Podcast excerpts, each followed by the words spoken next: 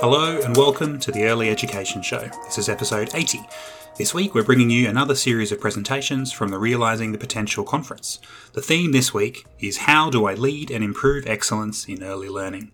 Our sincere thanks to the Victorian Department of Education and Training for allowing us to share their presentations from that conference.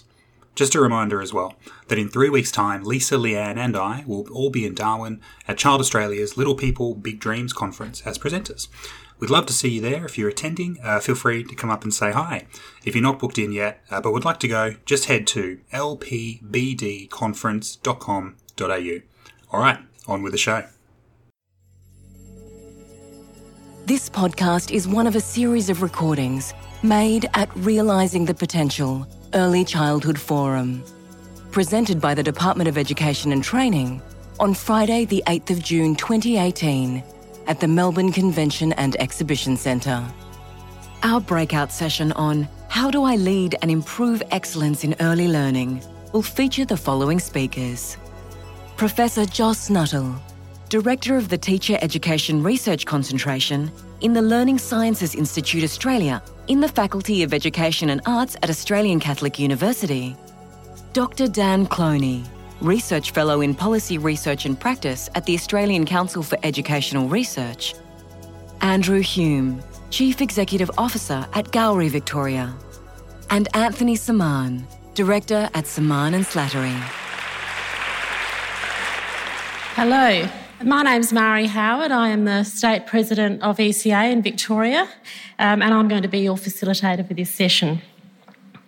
I'd first like to acknowledge the traditional owners of the land where we're meeting today, the people of the Kulin Nation. I'd also like to pay my respects to their elders, past and present, and the elders from other communities who may be here today. I'd like to welcome you to your first concurrent session entitled, How do I lead and improve excellence in early learning. Early education early childhood education is a topic dear to my heart, and I'm really excited to have been asked to facilitate this session today. The quality of early childhood education and care services is a key factor in delivering benefits for all children, particularly those from disadvantaged backgrounds. In this session today, we're going to hear from four experts in early child education and care. They will share their thoughts on leading and improving excellence in early learning from their own unique experience. Before we start, I'd like to reiterate what George said about social media. I'd encourage you to join the conversation and share your thoughts. They're the hashtags up there. You don't think I need to read them out. So, without wasting any more time, I'd like to introduce our fabulous speakers. And I'd like you to give a warm welcome. I'm going to talk about each of them, and then I'll welcome Joss up to the stage. So our first speaker will be Professor Joss Nuttall, Director of the Teacher Education Research Concentration in the Learning Sciences Institute Australia, Faculty of Education and Arts at the Australian Catholic University. We have Dr. Dan Cloney, Research Fellow, Policy Research and Practice from the Australian Council for Educational Research. Andrew Hume, the Chief Executive Officer of Gowrie Victoria, and Anthony Semann, Director of Semann and Slattery. So can I invite Joyce to start off, and she will be followed by Dan, Andrew and then Anthony, and then I'll be back at the end of the session to ask a few questions of the panel. Thank you. Welcome our speakers, please. Joss. Thanks, Marie. And thank you, everyone, for coming, choosing this breakout session. I'd like to add to Mari's comments my acknowledgement of the Wurundjeri people of the Kulin Nation as the traditional owners of this land, where teaching and learning has been happening for tens of thousands of years. I want to share some of the thinking behind a project that I'm working on at the moment that's funded by the Australian Research Council. The project is focused on the role of the designated educational leader under Regulation 118. If you are one of those people, put your hand up. Oh, my people. Welcome, you're doing really important work. I hope you find this session stimulating. This introduction of a mandatory professional leader inside each early childhood centre or service is a really profound shift for our sector. Professional development was historically something that happened outside of our field. You went on a course or you did some university study or you came along to a day like today. That's shifted. Now every service is required to have someone in-house who's responsible for leading the learning of the other adults so that they can better foster the learning of children. Now, this takes a bit of a head shift because, of course, we all did our teacher education, our TAFE education in early childhood learning and development. And so suddenly finding yourself responsible for leading the learning of other adults in the centre can take quite a bit of a shift in terms of your own identity and your own practices. We're working with this concept of learning-rich leadership. And I want to spend a little bit of time unpacking what we mean by that. I think there's still a widespread belief, we call it cognitivism, that learning is something that happens in the head. It's in the brain. Well, it is. The brain, of course, is implicated in learning, but it's not the only thing that's implicated in learning. In this project, we're thinking about learning in terms of practice change, and in particular, of changes in professional practice. In other words, we consider that leaders have learned and that their teams have learned when practice changes. And ideally, those practice changes will lead to positive improvements in quality provision. We're not getting into, in this project, the debate about quality. We have a national consensus on quality, which is the National Quality Standard. And of course, while any standards are open to contestation, that's our marker going into this project. When leadership practices change, how do professional practices change in ways that influence the assessment of services against the National Quality Standard? So, why focus on leadership in early childhood? And why is there this policy focus on leadership in early childhood? Not just in terms of the national law and regulations, but in terms of some very important professional development work that's being funded by the Victorian Department at the moment. There's evidence from a lot of workplaces that leaders, and that effective leaders, make a huge difference. And if you've ever worked for an ineffective leader, you'll know what I'm talking about. But we actually know very little about how this connection works in early childhood services. So our hypothesis in our study has three components.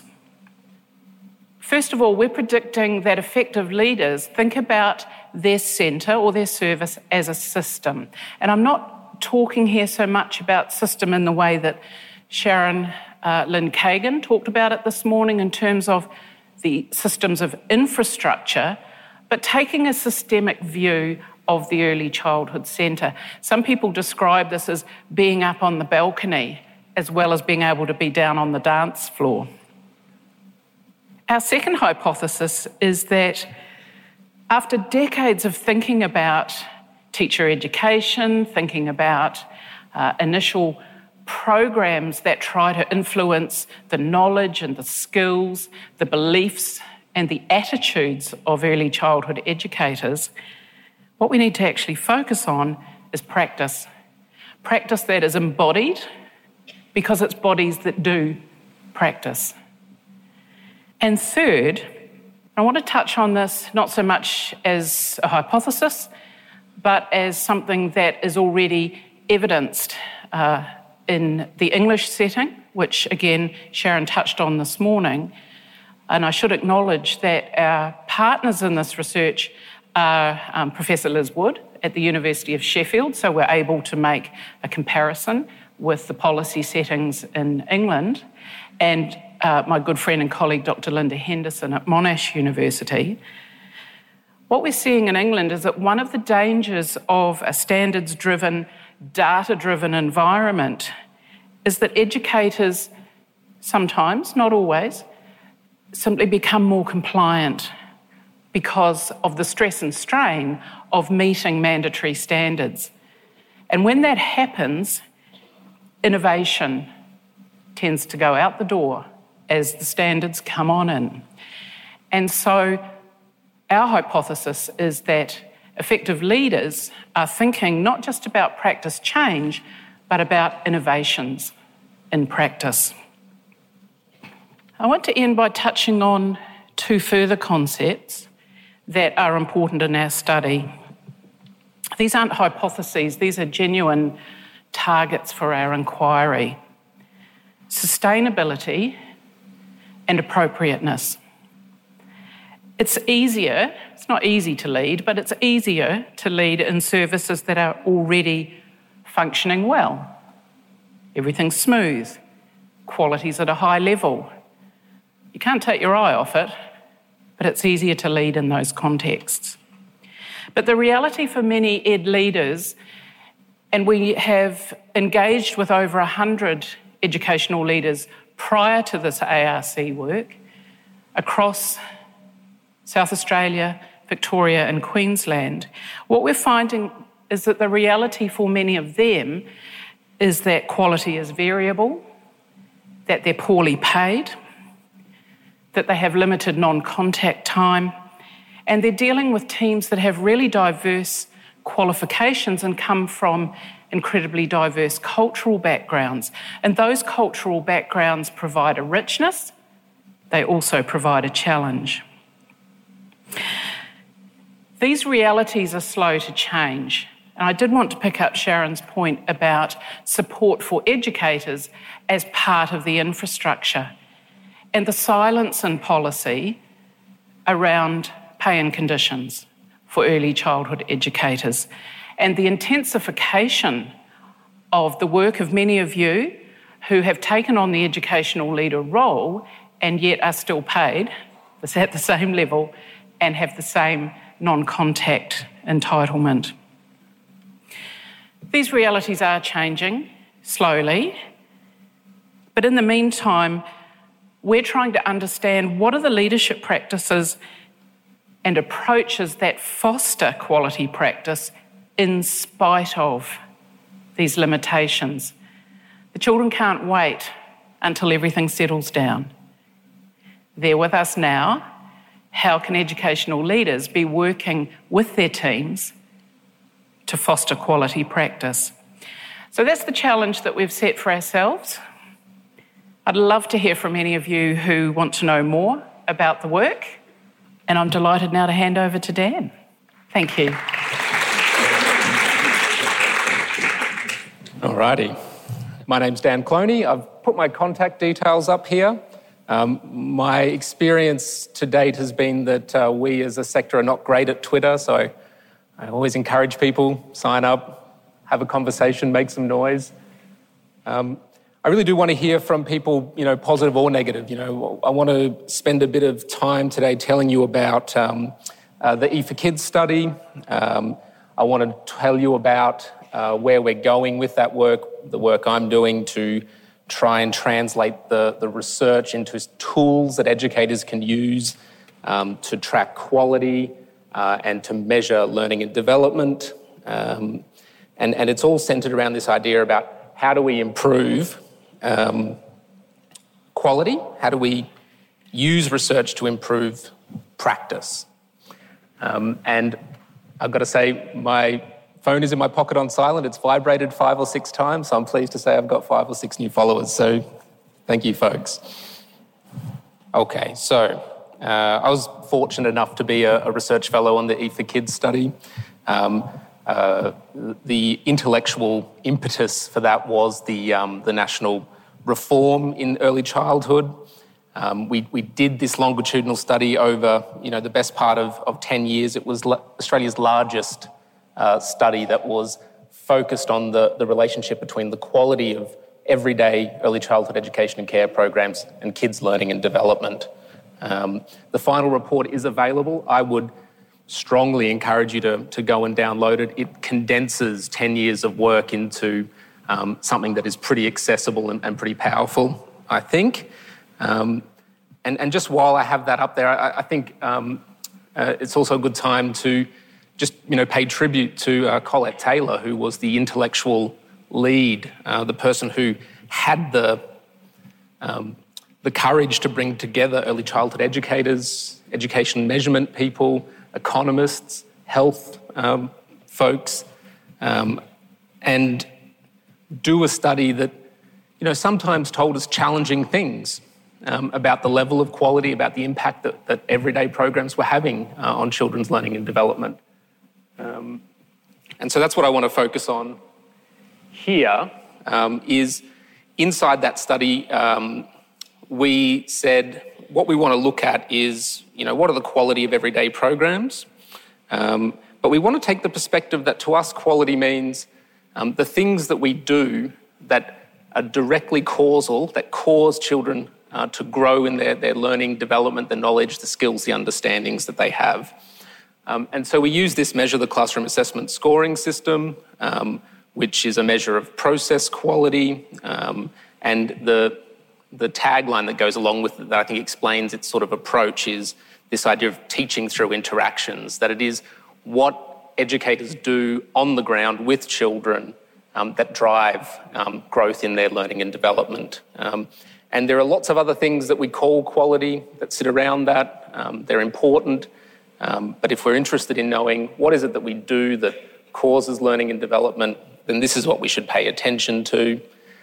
The class looks at three aspects of interactions. And it does this because it takes the theoretical perspective that not all practice causes all outcomes. We do specific things that foster children's social and emotional skills, their ability to regulate their emotion, to understand what rules and things are going on in the classroom or in the group or in the program. And there are some things, and I'm going to talk about instructional support. That's going to be the focus because I've got 10 minutes and that's where I've been doing my work. Instructional support gets at the kind of interactions that support children's oral language development, pre-academic skills, cognitive skills, and really the focus, and I won't go through all of this, is that the measure of instructional support is about how does the language we use support children's learning, right? And there are classic educational concepts in here around the use of feedback, scaffolding, the introduction of concepts, the stimulation of language, self and parallel talk. There's stuff in there that I think you will agree that is what we do. And so this measure fits very well with the Australian sector, with what we think of as quality, and it has that added benefit of being, something that is causing children's learning and development and something we should be very interested in. My colleagues say never put complex graphs and statistical output in slides. I can't help myself, I'm sorry. But this is kind of the state of the play in Australia that came out of that E4Kids study. And what I want you to take out of this is two messages. One is that this measure of instructional support that we think supports children's early oral language, their cognitive skills, it's low in most settings in Australia. And there's an equity issue. What this slide shows is it breaks down neighbourhoods that services are operating in by groups of SES, from low to high. And hopefully I've drawn a little line to show that trajectory. The boxes represent, what is average quality. It's the middle 50% of observations we made in our study. And what we see is that in the least affluent neighbourhoods, the lowest instructional support quality is happening. But across the board, there's a little salmon-coloured dotted line, horizontal line between 2 and 3 on the scale. That's the transition point from low to moderate quality on this measure. And so it's true to say that in Australia, most centres, most programs are offering on the low end of instructional support. this is a really good reason for us to focus on this as a point of change. This is where we focus our quality improvement efforts on. And I've added one more line here. This comes out of some US research that says, you know, we'd want to see programs operating above this point where this red line is before we would start to see significant effects on kids' learning and development. So if we want to know that our sector is having positive effects on kids' oral language development, cognitive skills, that's where we need to get it to. So I'm going to leave the findings of the E4Kids study there because I'm almost certain that when I check the Google stats later on, that final report's going to have had about 400 downloads. And I want to spend 2 minutes and 4 seconds telling you about, okay, so what next? And this is sort of the work I'm doing now with some of my colleagues. And we're focusing on how do you take research, instruments that require a lot of training, a lot of skill, that are very costly to run in the field. How do you take these research tools and turn them into the kind of tools that everyone in the sector can use to monitor and improve their own practice? And so what I'm focusing on is, can we describe a continuum of instructional quality? What does it look like from low to high? And can we describe the points along that continuum with really explicit examples of behaviours so that educators, groups of educators, communities of practice can get together and collect some evidence about what they're doing, right? And the technical term for it is virtual equating, but what they would do is they would say, look, here's some video evidence of the kinds of things I'm doing. We can use that to locate ourselves on this continuum. And if you can do that, then the benefit is, of course, that you can see what are the behaviours immediately above that location. What are the things that I would set myself as a target to do if I wanted to just incrementally step along that quality continuum? I think that's important because sometimes we say, geez, quality's important, we should do quality, and maybe it's not an aspirational target, it's something that's way off in the future that's impossible for us to really achieve. I've put up another technical over-the-top slide, so I'm sorry for this again. The only thing I want you to take out of this is some preliminary work on what the continuum looks like if we use the class measure. We don't have to use the class measure. These things, I think, are pretty universal. But what I've done is I've highlighted a level. You know, I've tried to paint from low to high the continuum here. And I've painted a level around classrooms that we would say are just below the average. And what I've done is I've taken the descriptions we get from the class and said, well, what do classrooms there actually look like? And the only thing I want you to take away from this is, at this level, the educator rarely provides opportunities for students to be creative or generate their own ideas and products. Doing this thing, doing concept development, is hard. And in classrooms operating around the average, around the mean, we rarely see it. Telling educators to operate at a much, much higher level, to always do it, is too much. We need to focus on incremental and continuous quality improvement. I do have another slide where I was going to talk about measuring children's learning and development, but I'm out of time. So I'm just going to grab a little patch and say, I do think we should be getting really interested in measuring kids' executive functioning, emotional regulation, social and emotional skills, and their early cognitive abilities. But I won't get into that today. You can send me an email, send me a tweet if you want to talk about it. I'll be around as well. And what I'm going to do is pass over to Andrew. So thank you very much. I'm Andrew Hume from Gowrie. There's also the Gowrie team at Broadmeadows, who we're going to spend a bit of time talking about today. I'm going to be talking a lot about we today, because we're going to tell a story about some of the work that we've done at a service in Broadmeadows, and some of the work that we've been doing there, where we were involved in a cracking piece of research called the Victorian Advancing Early Learning Study. DET are going to release that in the next couple of weeks. It's a mouthful, so for the rest of this 10 minutes, it's going to be referred to as VALE. What I'm going to try to do is build on what Joss and Dan have already spoken about, and I'm going to talk about leadership in terms of the conditions that leaders can create that support practice change and better practice. So the we includes us at Broadmeadows, obviously. The we includes University of Melbourne, who were leading the study, and a special nod to our expert coach, Nicole Pillsworth, in that. And it also refers to our school partners, the Broadmeadows Valley Primary School. So a quick little story about Broadmeadows. And sorry to the Broadmeadows team, I think you're going to be up there for 4 or 5 minutes, and I didn't know it was going to be this big, but there you go, you're now famous.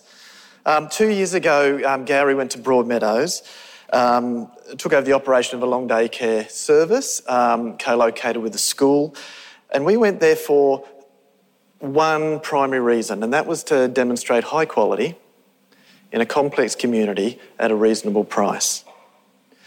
It is a complex community in Broadmeadows. It's C4-1. The levels of vulnerability on AEDC, whether you look at 1 or 2 domains, are about double the state average. And of course the community with some of those characteristics also has a remarkable sense of and skills of resilience. We've learned a tremendous amount from this community over the last couple of years. Occupancy was about 30 or 40% when we started. To cut a long story short, we've just received our exceeding rating and occupancy is at about 90%. Being part of this Vail research was a really key part in that change. So a little bit about Vail. It's DET funded, as I said, led by University of Melbourne, and we are one of the participants, as are Moonee Valley City Council and Mission Australia. Dan talked about E4Kids. I describe Vail as the so what from E4Kids. So E4Kids showed those really fairly low levels of instructional support on average. The aim of Vail was to develop a professional learning model that had a sustained impact on educator professional practice. If it was a picture, which it is, it looks like this.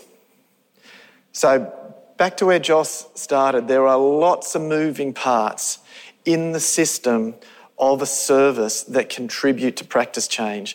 In the bullseye there is what we're trying to shift, what we're trying to improve.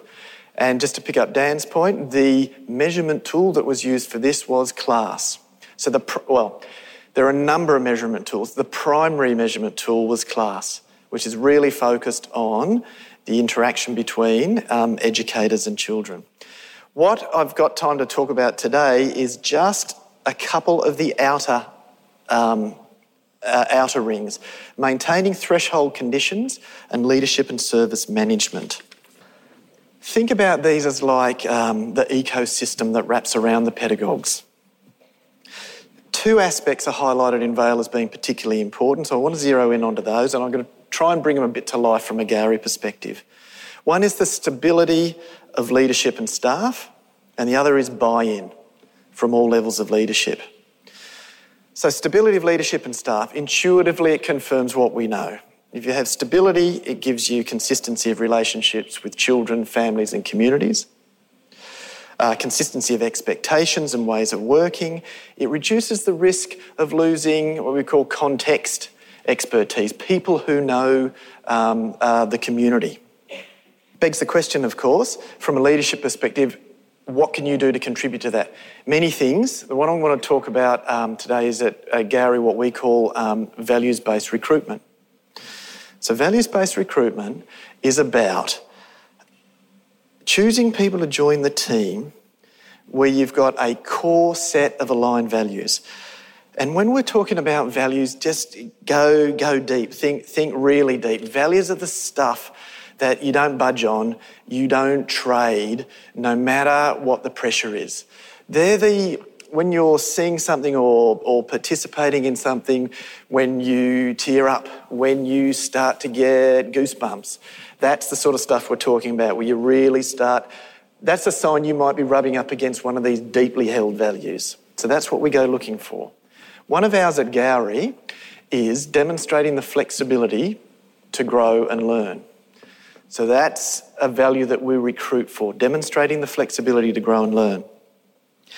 Every single role in the organisation, we're looking for that. And in interviews, we delve into people's relationship with failure. And there's not too many of us that can authentically say, I love failure. But for people who hold demonstrating the flexibility to grow and learn as a core value, I can tell you three things about them now. They will readily acknowledge their role in the failure. They will have analysed how it actually happened. And most importantly, and this is the really big distinguisher, they will have already done something different in other circumstances as a result of that learning. So bringing people together with a core-aligned set of values is something that's really important for us. So let's move on to the buy-in at all levels of the organisation, having touched on that aspect of service leadership and management. So buy-in. Vail talks about a whole range of things. I'll try to group them together. Prioritising the practice change. Now, think back to what Joss was talking about, the realities of running a service and everything you have to do. So you need to prioritise the practice change. For us at Broadmeadows, that meant that the Vail work was the single practice priority for an entire year.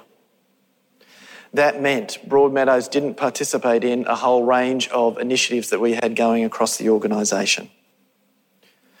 Vail also tells us that it's about committing to the necessary resources needed to make the change. That's time and that's dollars. And I feel like a lot of the time we try to get away from that, but you know, there's an old saying that hope is not a strategy, and trying to make this level of change without investing the right time and dollars doesn't work, and Vail's a fantastic example of illustrating how much and how intentionally you need to do it. And you need to hard bake it. If we're talking about sustainability, you need to lock it into rosters with clear expectation about how that time's used. Last one on buy-in to talk about is, and this is a tricky one to discuss when we're talking all this stuff about measurement, but you've got to buy into the learning and improvement. Not just the absolute result, and particularly not the start point. And that was really clearly understood right across our organisation, that it's not about where we start, our job's to improve.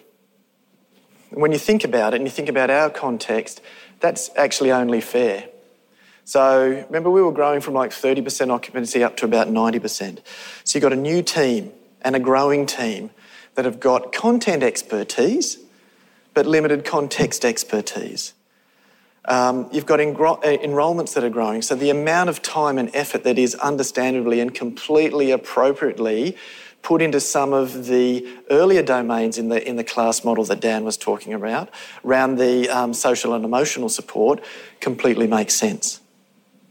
Right, the results, or as Nicole reminds me constantly, the class results, because there's a whole number of different results and ways of measuring that are included in the report.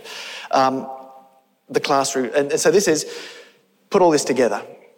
So what can you achieve? Stable team with aligned values, organisational buy-in, and a really disciplined measuring system. So the class samples for individuals, and they're amalgamated at room level, were taken on a quarterly basis. On a quarterly basis, the team came together with the researchers to share and understand the information. Here's the actual results. This is under threes. Under threes has two of the class domains, not three. The stuff on the right, so this is the quarterly result. The stuff on the right, this is under threes. This is the hard stuff. This is the instructional support. So it started at about average. In the course of a year, I mean, it's a fantastic result, and it's knocking on the door of rolling into that really high-performing instructional support in a year in that context. These are the results for the over threes, with all three domains there. Improvement across all three domains, really high starting point on the first two, and a similar trajectory on the instructional support. Out of time, but this is the really most important thing. The measures are great and they're an indicator of success. The magic, the more important piece is what the team did with the information, what they did with the data. So this wasn't about here's your results. Teams took the data, pulled it apart across all of those domains that Dan told you about, all those different factors, took that and intentionally said, right, what are we going to do differently? And what do we want to be moving next time? Back to this really solid incremental approach that Dan's talking about around practice change. So when we talk about measurement and when you have a look at Vail, don't forget that piece. It's not just about measuring, it's what you do with it. Right, definitely out of time. I'm going to hand over to Anthony. And as he's walking up, the only thing I will just say, Vail's comes out in the next couple of weeks. It sits really beautifully with E4Kids and Every Toddler Talking. Go and have a look at it. It's some really rich information. Thank you very much. Thanks, mate. Hi, everyone. How are you? That's one person who responded. Come on. Always has, always will be Aboriginal land. To elders and Aboriginal people in this room, thank you for allowing me to be a visitor. I promise I will encounter everyone with tenderness and kindness. My paper today is called Spaces of Relationships, Encounter, Dialogue and Collegiality. The idea that relational leadership should have an impact on quality practice is what I want to explore in my time today. Quality is and has often been constructed through process and structural components like ratios, group sizes and the quality and quantity of interactions. And these should remain the cornerstone of our debates around quality. However, in this presentation, I want to bring further attention to the idea that leadership operates as a relational space, a space of encounter, a space of dialogue, a space of collegiality, and a space of solidarity. These are all critical to the experience of leading and being led. Because without attention given to leadership as a relational experience, it omits one of the most important aspects of quality, that is, the experience of educators. And to reiterate the obvious, perhaps that has already been restated and will continue to be restated throughout the day. Quality matters to young children, but also to everybody who encounters early childhood.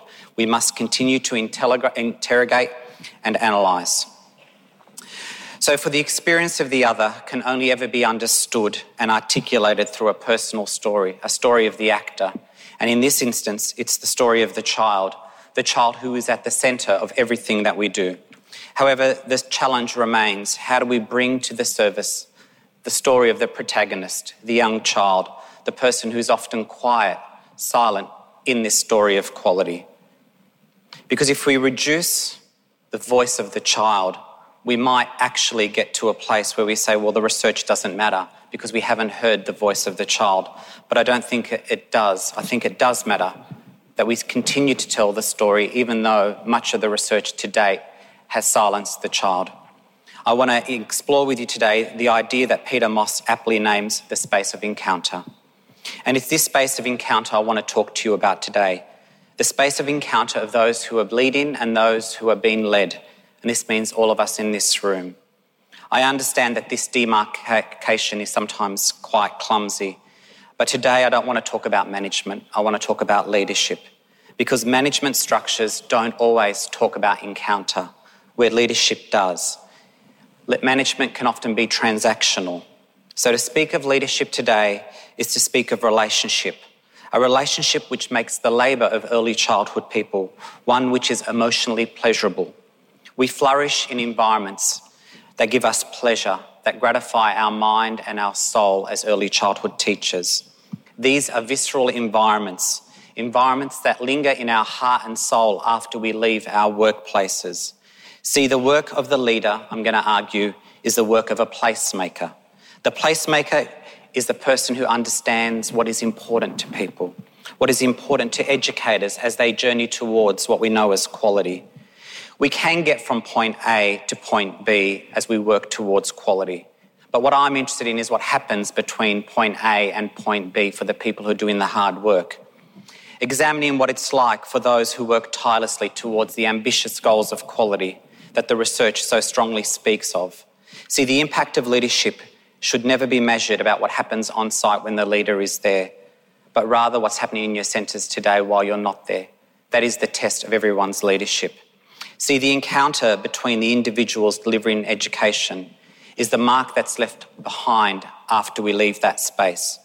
It is the way in which our actions, the way in which our words, including the unspoken, has had on the other. And I don't want to be reductive when I talk about these ideas around quality. These are merely just suggestions that I'm going to offer to you all this morning. Do with them what you will, but I hope they have an impact on quality. So I'm going to raise 4 points with you today.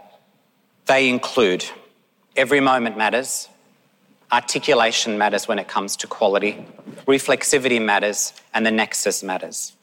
So I'll start with the first one. That is, every moment matters. Leader DNA, that which is defined as the fundamental and distinctive characteristics of someone, especially with regard to the unchangeable, is the mark we all leave on each other. It is the encounter between those being led and those who are leading. And that's the problem. That is the fundamental problem. We might choose to lead people towards quality. However, they may not want to be led, or they may choose not to follow.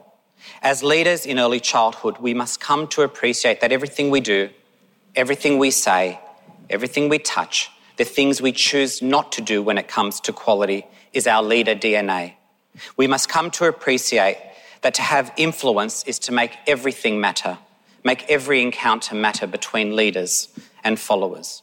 Great leadership can leave individuals or groups excited to take on a challenge and to tackle it head on, to rise to the occasion, to move beyond their wildest ambitions to the journey of quality.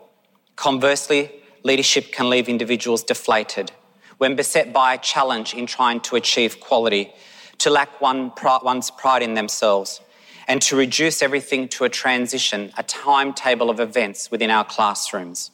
For if the leaders desire deeply to create change, then they have to collaborate with everyone who they work to. This includes their leadership presence. That is, are you seen or unseen in your place?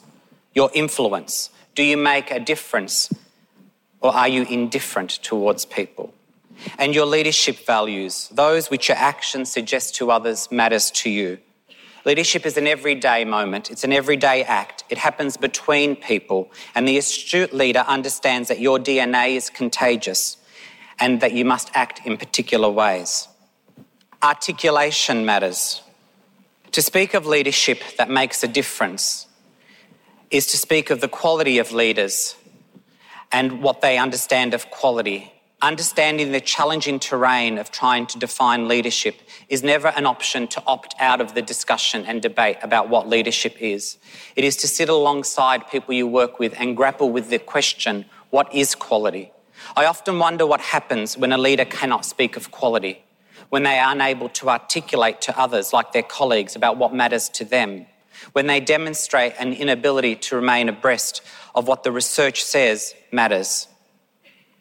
The impactful leader is one who sees the power in relational dialogue, one who doesn't just give ideas to people, one who doesn't just give practices to people, but one who invests in cultivating ideas along people, one who delivers hope to the group, one who understands what matters to them, their colleagues, families and children. I see great leadership practices across this country, but in my 20 years at Semann and Slattery, I've seen things that aren't so great. And I often wonder, why does that happen? And the difference I can see in some situations is those who can articulate what makes a difference and those who cannot.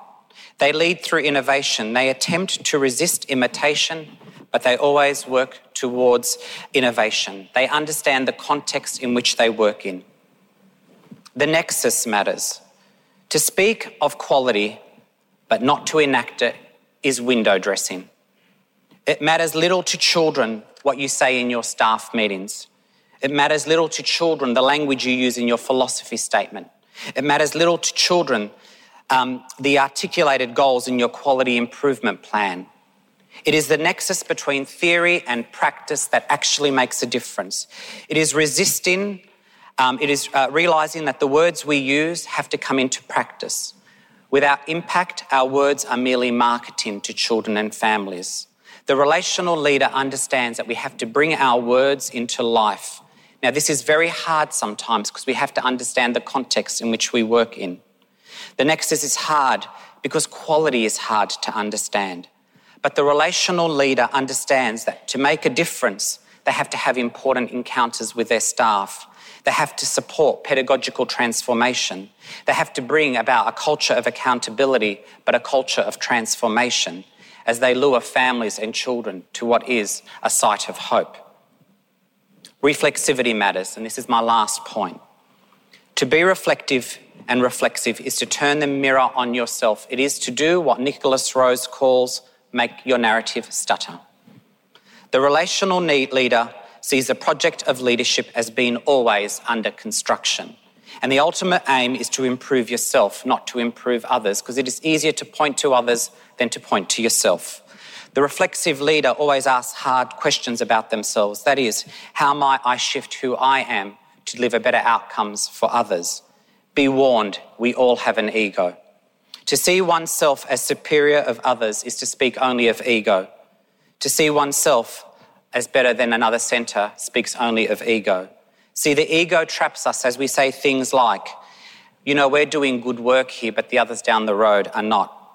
It can present itself in more astute ways like, what we do here, others should also do the same. The ego, the central downfall of many a good leader. The humble leader sees the most powerful leadership style as being one which is about leadership presence, one that concerns oneself in the things that really matter, things that actually are lived alongside the people we work with. The relational leader always asks thoughtful questions, questions that allow us to work on shaky grounds when it comes to delivering quality. So in summary, I want to go back to my question. How do I lead and improve excellence in early learning? Well, the best way is to sum it up in this. Be humble. Be present with people. Concern yourself with things that really matter and see yourself live in leadership alongside others. In summary, for a leader without followers is just a person who's chosen to take a walk in the park by themselves. Thank you very much.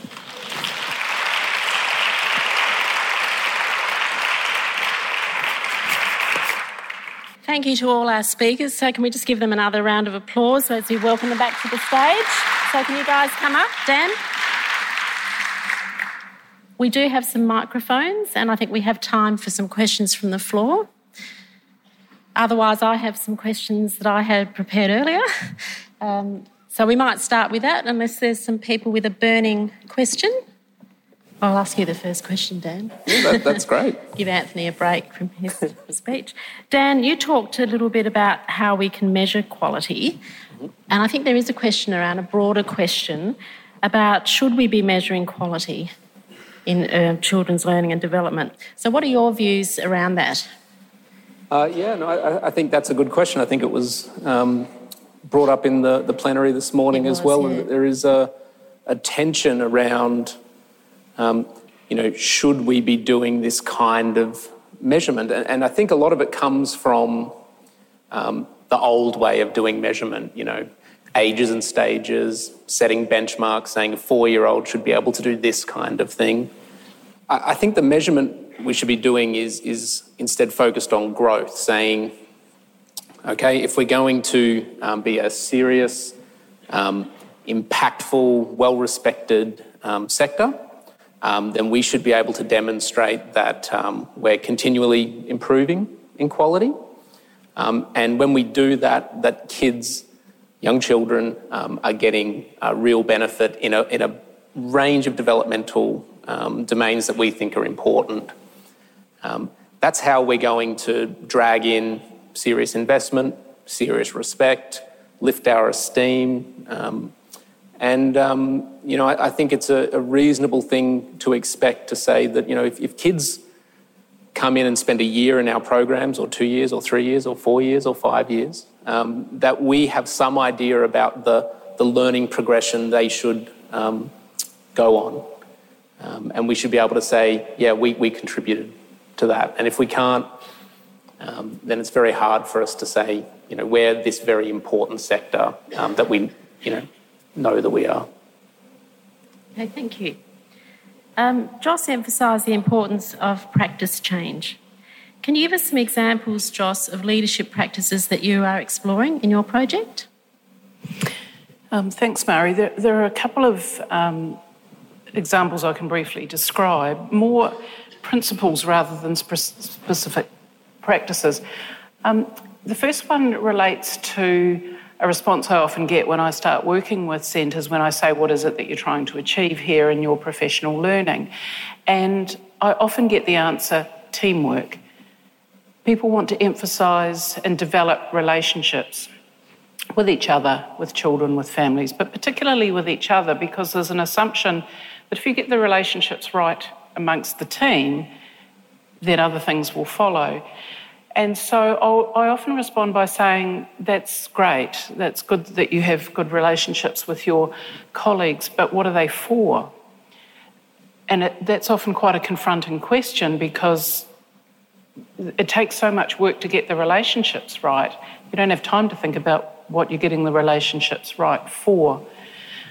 And so thinking about focusing on practice, and I think Andrew's given a really nice illustration of that at Broadmeadows, the way that the team were able to focus on practices and how they wanted to enhance the quality of their practices.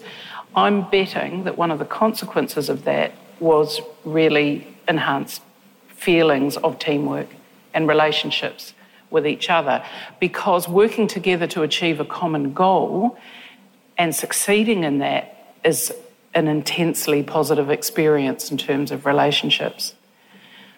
The other thing that we try to emphasise in our work with leaders, and I stress that the project's at the beginning, and it's this is hypothetical, but it is based on a lot of pilot work. And that is the tendency to focus on people rather than practices, as if somehow they are separate things. People and practices develop together. The development of practice isn't separate from the person and their relationship with themselves, their relationships with each other. And so in our work, we ask educational leaders to take their eye off intensely individual and personalised approaches like coaching, mentoring. We know that those things work, but we also know that they're very difficult to sustain in a sector that has a lot of turnover. And so if we focus on practices, then the work of the leader is about creating cultures that can endure after the leader leaves or where there is staff turnover, because it's a focus on practice for quality rather than a focus on us all getting along with each other. Yes. Can I just add something to that? Because there's heaps of information in this Vail study. And one of the things in the Vail study, it talks very strongly about the approach that you are taking to practice change. It might be around the particular intervention that you're choosing. The importance of everyone within the service being trained on that, so that there is a common language and a common approach, is emphasised really strongly in those results. It goes to what you're talking about. What I would call the common object. Exactly. That's what I would call the common object. So while you've got the floor, Andrew, I'll ask you a question. Oh, we all sat in the right order then, Murray. Yeah, I was interested, a lot of organisations, everyone has values, and, you know, we often join not-for-profits because we like their values. It's often hard to live the values or instil them in your practice or in your staff mentality, etc. So I was interested in the value that you said about being flexible. Can you just repeat that one again for me? Demonstrating the flexibility to grow and learn. Yeah. So I think the audience might be interested to know what the others are. Where could they find out? On your website? Or? Okay, good question. I guess because values are sort of for your organisation. The response that your question sort of brings for me is, it's not about choosing a value and instilling it. It's about finding out what your values are. Because if you think about values like we are, that they are so deep that you don't budge on them, you can't instill one of those. So the first job is actually to go and find out what your values are. Now, people make professions out of this sort of stuff, but if you want a start point, you know, there are no life hacks, but if you want a start point, a quick and dirty way of starting to think about this, ask yourself the question, why don't people fit in around here? A practical way to get into that question is to go, all right, no one leaves an organisation because they're deliriously happy. So let's think about the last three people that left here, your organisation, your service, and go looking for themes there. And that's often a better way to start the conversation than what is it that we stand for? Because when you start from the what is it that we stand for rather than a where was there a disconnect, you'll be drawn towards values that are completely okay. You know, integrity, respect, honesty, things like that. And nothing wrong with those, but we're sort of, when we're talking about values, we're taking them as a given, you know, because the opposite of them is, I don't know, lie, cheat, defame. So take them as a given. So you're looking for something else, so you've got to find a different way to go and find it. But prompting, why don't people work out around here is not a bad start. Thank you. And Anthony, I do have a question for you. I don't want to feel you after that. So the question we've got for you is, how might we navigate the different pedagogical approaches in services? Yeah. I think there's always an implicit assumption that the person you work with has travelled your journey, has heard what you've heard, has read what you've read, has watched that inspiring TED talk, and I think we need to move beyond that. You know, like, I don't think anyone goes to work and goes, today my goal is to really piss off four people. Like, it's just not. I've never worked with those ones. You know, like, my experience is people have really good intent. And there are tensions in the pedagogical practices, but we make an assumption on the surface level of that's not okay, and that is. And most people work from a truth statement. That is, what they're doing is good for children. And that may not align with the person that you're working with. And as we say with children, you've got to look behind it. You've got to go beyond what's apparent. What we tend to do is shut down and become instructional, that we must be doing this, you should be doing this, and then we throw the evidence at them. I mean, that's a quick way to end up in a staff room by yourself, is when you start to lecture people. And so my approach would be is you sit there with a person and you begin to understand where they're coming from and actually why you've taken your position. So what makes you think that a colouring in book will kill a child's creativity? Where have you come to? Because maybe they haven't heard the academic at a 4-year degree who says there are more creative ways. That person may have had a really good intent of sharing joy from their childhood with that child. So to me, the key is to have a conversation. Don't judge, don't tell, but actually be really democratic, because people only change for people that they think like them.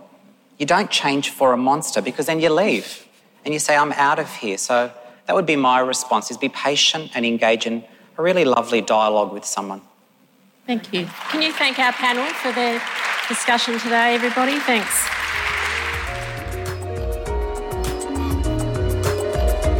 You have been listening to The Early Education Show, hosted by Lisa Bryant, Leanne Gibbs and Liam McNicholas, and produced by Liam McNicholas. Find us online at earlyeducationshow.com, and while you're there, it would be great if you could hit the Support the Show tab, where you can become a patron of the show and support us for as little as $1 a month. We really appreciate it. Get in touch with us at earlyeduShow@gmail.com or on Facebook and Twitter with the username earlyeduShow. If you're enjoying the show, please leave us a rating and review on the Apple Podcast Store. This really helps other people find the show. See you next time.